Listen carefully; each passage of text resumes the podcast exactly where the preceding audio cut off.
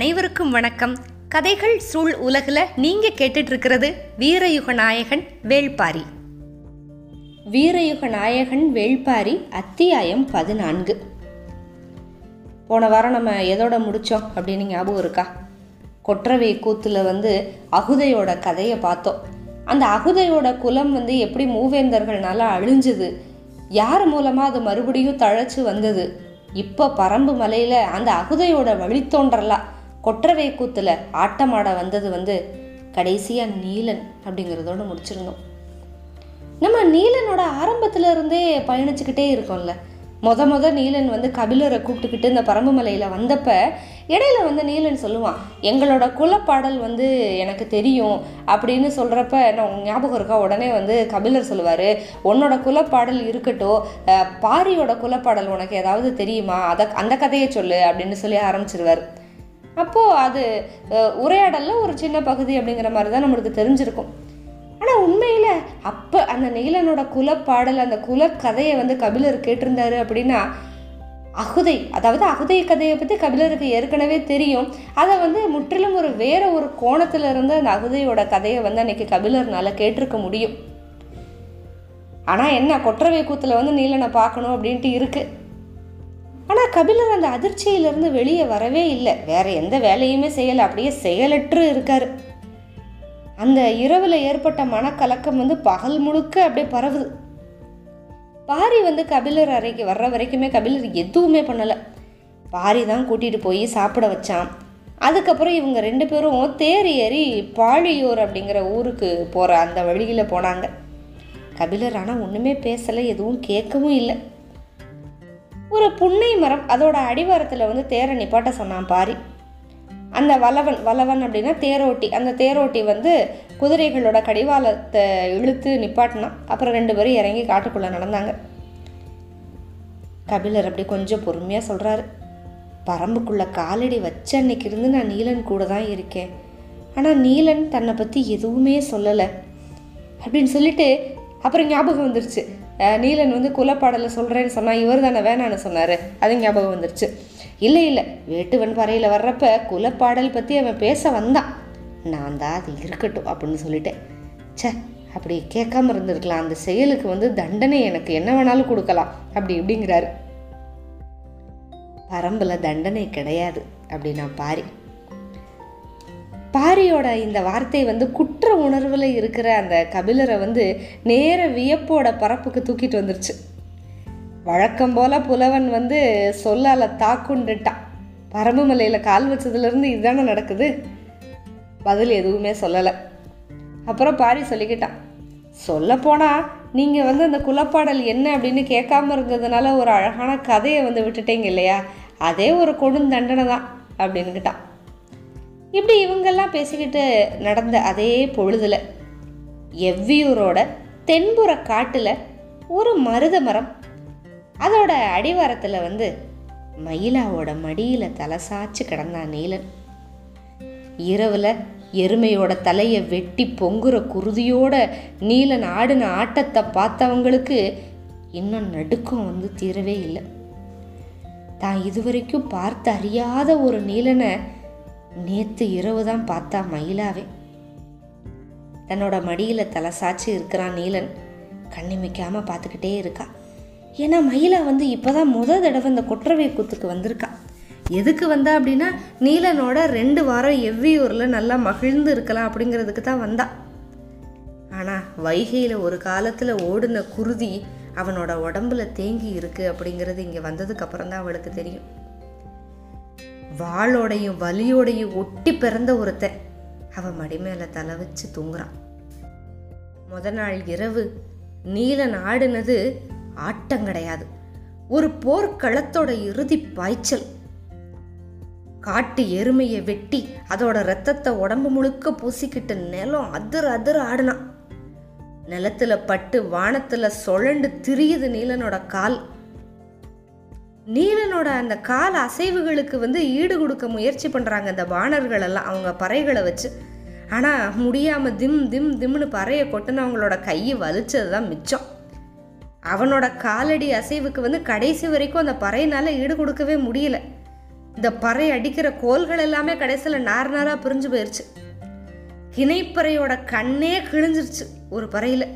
அதுக்கப்புறம் கூட நிலனோட ஆட்டம் நிற்கலை கூட்டத்தோட கொலவச்சத்தை ஒரு தடவை அப்படியே மலை முழுக்க எதிரொலிச்ச கணத்தில் அந்த ஆவேசம் ரொம்ப உச்சமாகி அப்படியே மயக்கம் அடைஞ்சா நீலன். ஐயோ அவ சரிஞ்சு விழுக போறான் அப்படின்னு நினைச்சு பாரி இருக்கையை விட்டு எந்திரிச்சு நீலனை பிடிக்க ஓடுறான். ஆவேசத்தோட நிலத்தை சுத்தின வேகத்துல அப்படியே ஒடிஞ்ச கம்பு மாதிரி அப்படியே சரீரான் நீலன். அந்த சரீர அவனோட உடம்பு அப்படியே மண்ணை தொடுறதுக்கு முன்னால குலநாகினியோட கைகள் வந்து அப்படியே நீலனை பிடிச்சிருச்சு. இப்போ குலநாகினிக்கும் அப்படியே உக்கிரம் ஏறிடுச்சு. நீலனை ரெண்டு கையிலையும் தூக்கிக்கிட்டு அப்படியே எதிர்க்களம் ஆடுறான் போர்க்களத்தில் சினம் கொண்டு ஆடுற கொற்றவையோட ஆட்டம் அது. குலநாகினி எப்படி இருப்பா அப்படின்னு பார்த்துருக்கோம்ல? தாவர வேர்கள் அப்படியே உடம்பு முழுக்க சரசரஸ்க கூக குஞ்சு அப்படியே செதறி விழுக. அந்த நாகப்பச்சை நாயகி. வேளிர்குல நாகினி. நீலன் அப்படியே கையில தூக்கிக்கிட்டு களம் முழுக்க நடந்து வந்தா. கொலவை சத்தம் பறை சத்தம் அப்படியே விண்ண முட்டுது. ஆடுகளமே அப்படியே ஆவேசத்துல நட்டுங்குது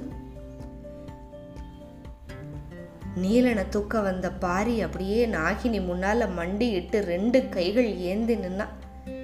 கண்கள்ல இருந்து அப்படியே கண்ணீர் சரியிற மாதிரி குலநாகினியோட கரங்கள்ல இருந்து அப்படியே அந்த நீலன் சரிய.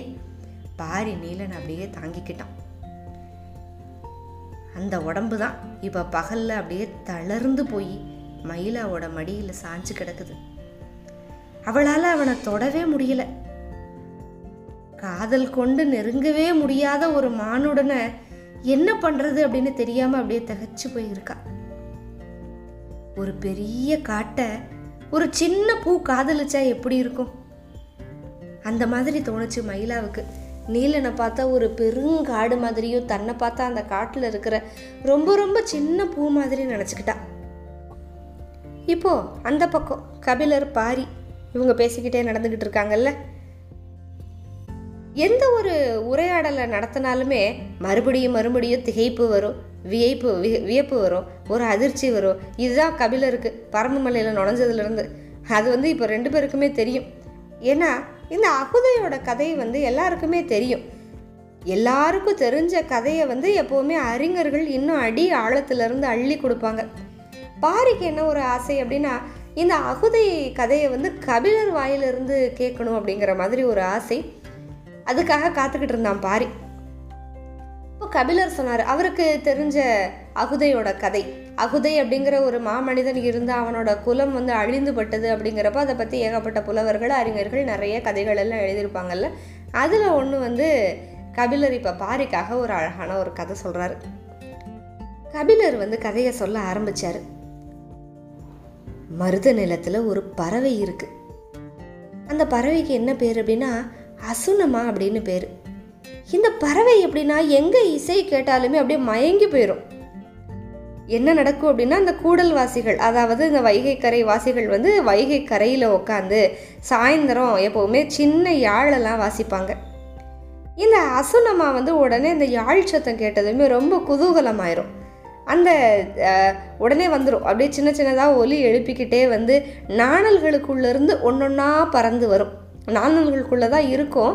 இந்த வைகை கரையில் மக்களெல்லாம் வந்து யாழ் இசைக்குமே வேகமாக வெளியில் வந்துடும் யாழ் இசைச்சுக்கிட்டே இருக்க யார் யாழ் இசைக்கிறாங்களோ அவங்கள வந்து இந்த சுற்றி சுற்றி சுற்றி வரும் இந்த அசுனமா.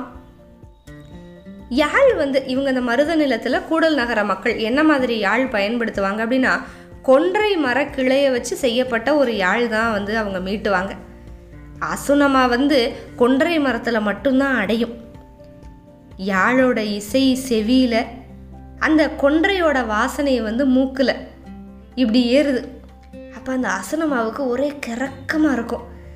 அது கொன்றை மரத்தில் தானே அடையும். அதே மாதிரி இசைக்கு மயங்கும். ரெண்டுமே ஒரே இடத்துல இருக்கிறதா நினச்சிக்கிட்டு இங்கே வந்து அடைய அப்படியே தவிக்கும்.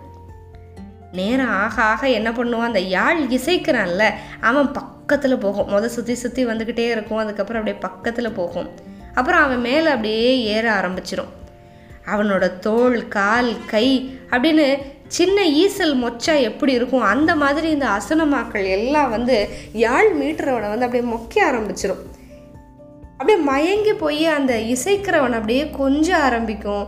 தன்னோட சின்ன அழகை வச்சு அவனோட கூந்தலை அப்படியே கோதும். ஒரு மலரோட இதழ் விரிகிறதுக்காக தேனீக்கள் வந்து என்ன பண்ணுன்னா அந்த மலரை சுற்றி சுற்றி வந்துக்கிட்டே இருக்கும். எப்படா அந்த மலர் விரியும் அப்படின்னு.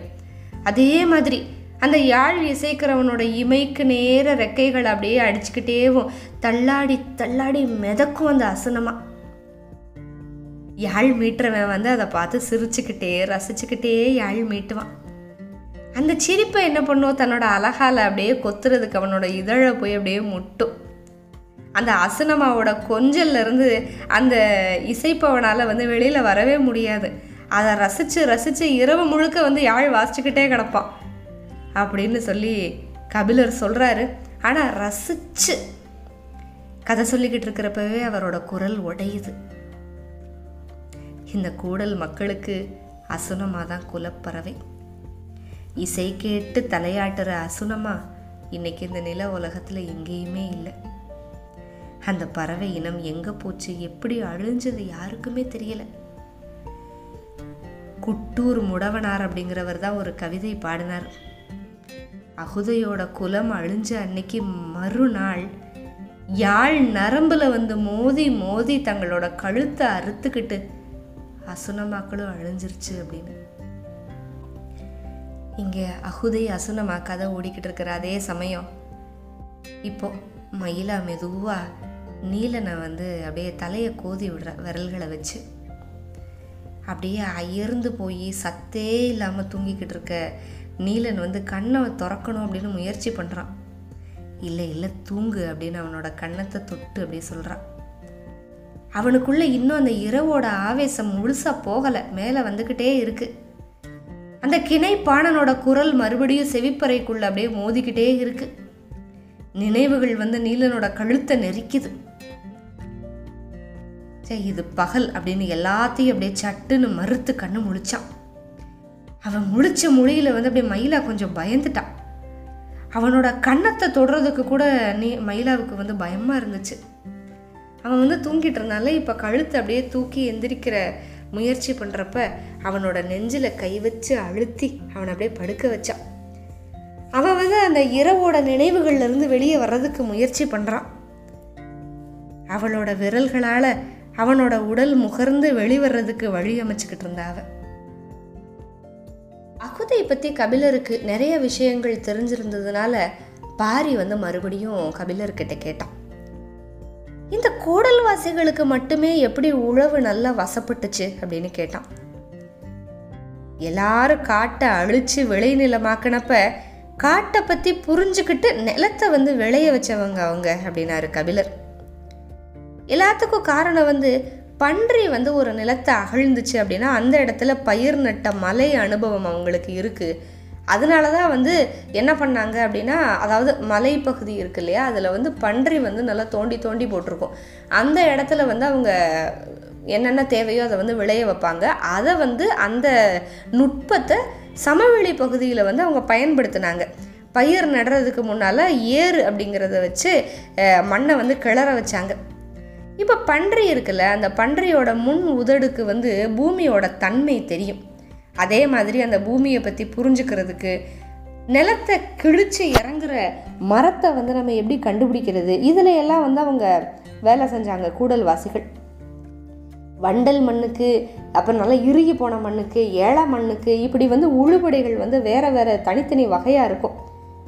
இந்த தாழி மரம் அப்புறம் வேலா மரம் வெக்காளி மரம் இப்படி வேறு வேறு மரங்களை வச்சு கலப்பைகள் விதவிதமாக செஞ்சு எந்த மண்ணுக்கு எந்த கலப்பை பயன்படுத்தணும் அப்படிங்கிறதெல்லாம் அவங்க கண்டுபிடிச்சாங்க. உழு மரங்கள் வந்து அப்படியே நல்லா மண்ணுக்கு ஏற்ற ஆழம் வச்சு நல்லா உழுதுச்சு. எல்லாருக்கும் நிலத்தை உழணும் அப்படிங்கிறது தெரியும். ஆனால் அந்த உழுகிற நிலத்தை வந்து உணரணும் அப்படிங்கிறத கண்டுபிடிச்சவங்க வந்து இந்த கூடல் நகர் நகர மருத நில மக்கள் தான் இந்த அகுதியோட வழித்தோன்றல்கள் பாரி வியப்போட கேட்டுக்கிட்டே இருக்கான். அங்கே இப்போ உணரவே முடியாத இடத்துல இருக்கிற நீலனை வந்து உணர்றதுக்கு முயற்சி பண்ணுறா மயிலா. இடது கையால் அப்படியே கழுத்தோடு அணைச்சி அவனை தூக்குனான். அவனோட முகம் முழுக்க அவளோட கூந்தல் அப்படியே உழுது இறங்குது. மேல் உதடு அப்படியே கிளறி உள்ளே இறங்க துடிச்சிச்சு அவளோட இதழ்கள்.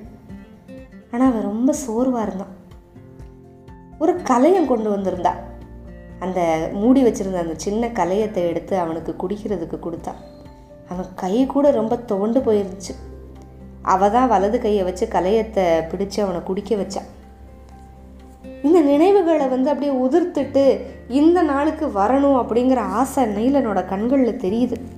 அவள் கொடுத்தது வந்து நீராகாரம். அந்த நீராகாரம் அப்படியே மயக்கத்தை கொஞ்சம் கொஞ்சமாக கலைக்க ஆரம்பிச்சிச்சு.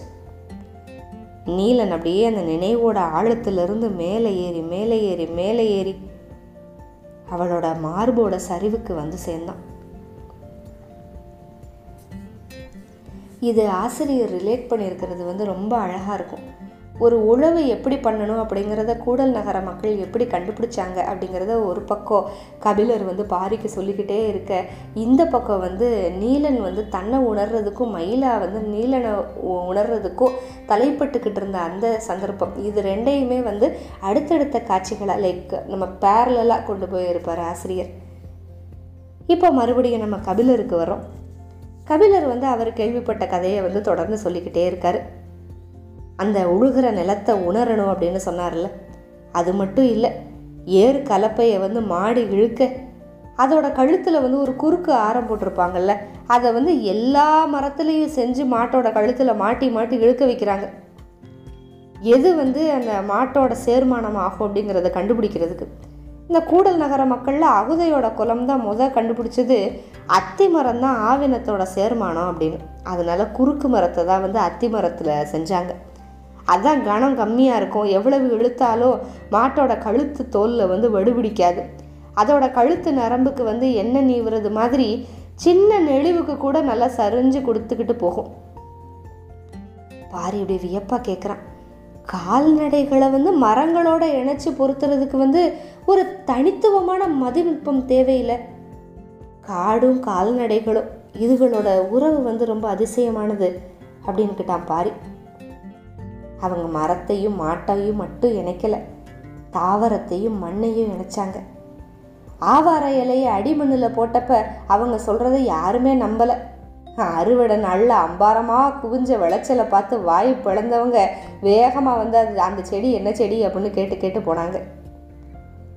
எதுக்கும் ஆக மாட்டாங்க அப்படின்னு கேலி பண்ணி சிரிச்ச அவங்களோட பெருங்கிழவை ஒருத்தன் தான் அந்த இலையை கண்டுபிடிச்சி நிலத்துல போட்டு அமுக்குனான்.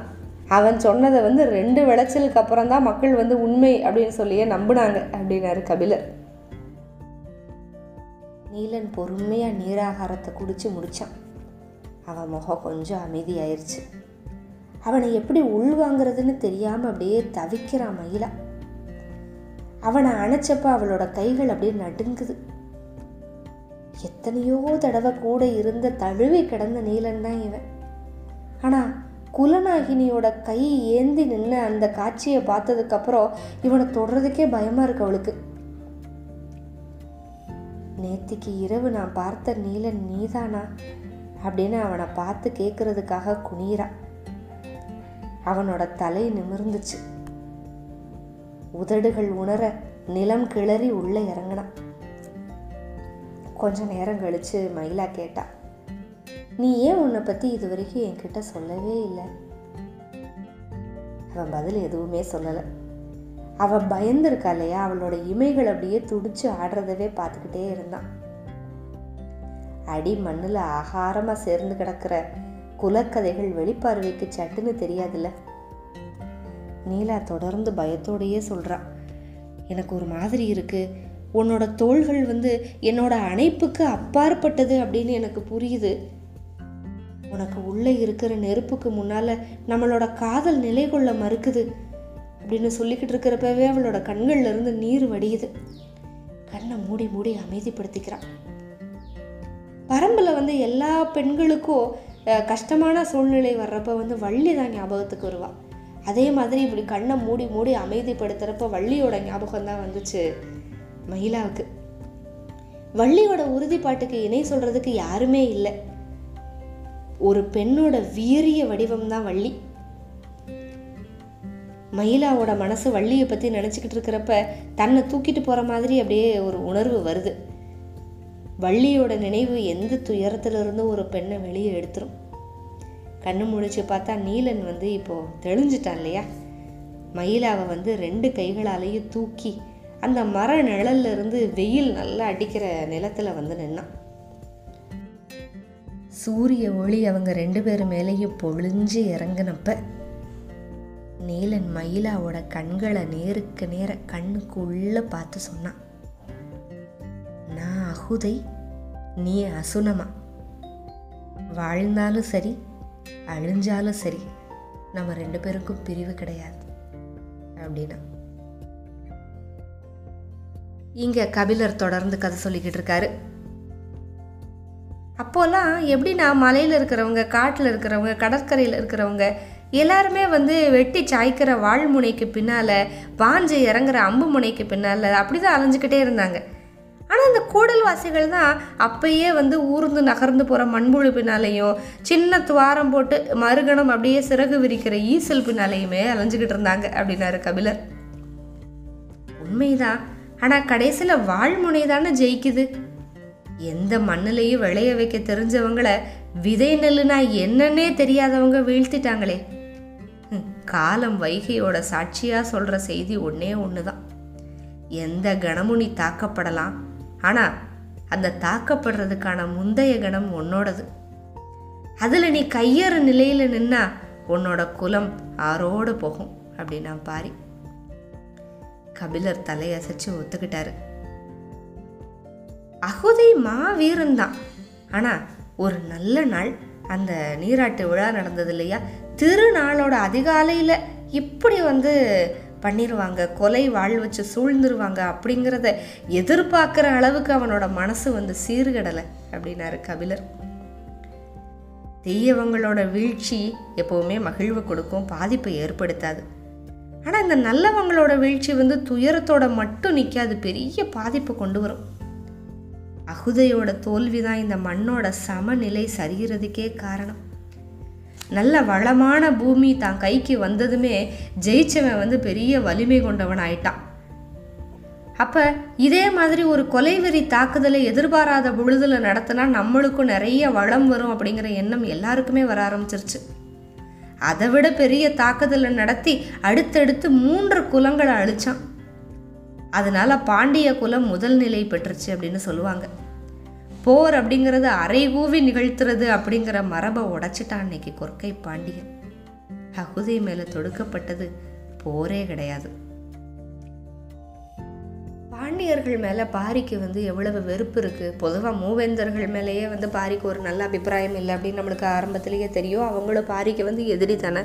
அப்போது கொற்கை பாண்டியன் வந்து இப்போ அகுதை மேலே போரே செய்யலை.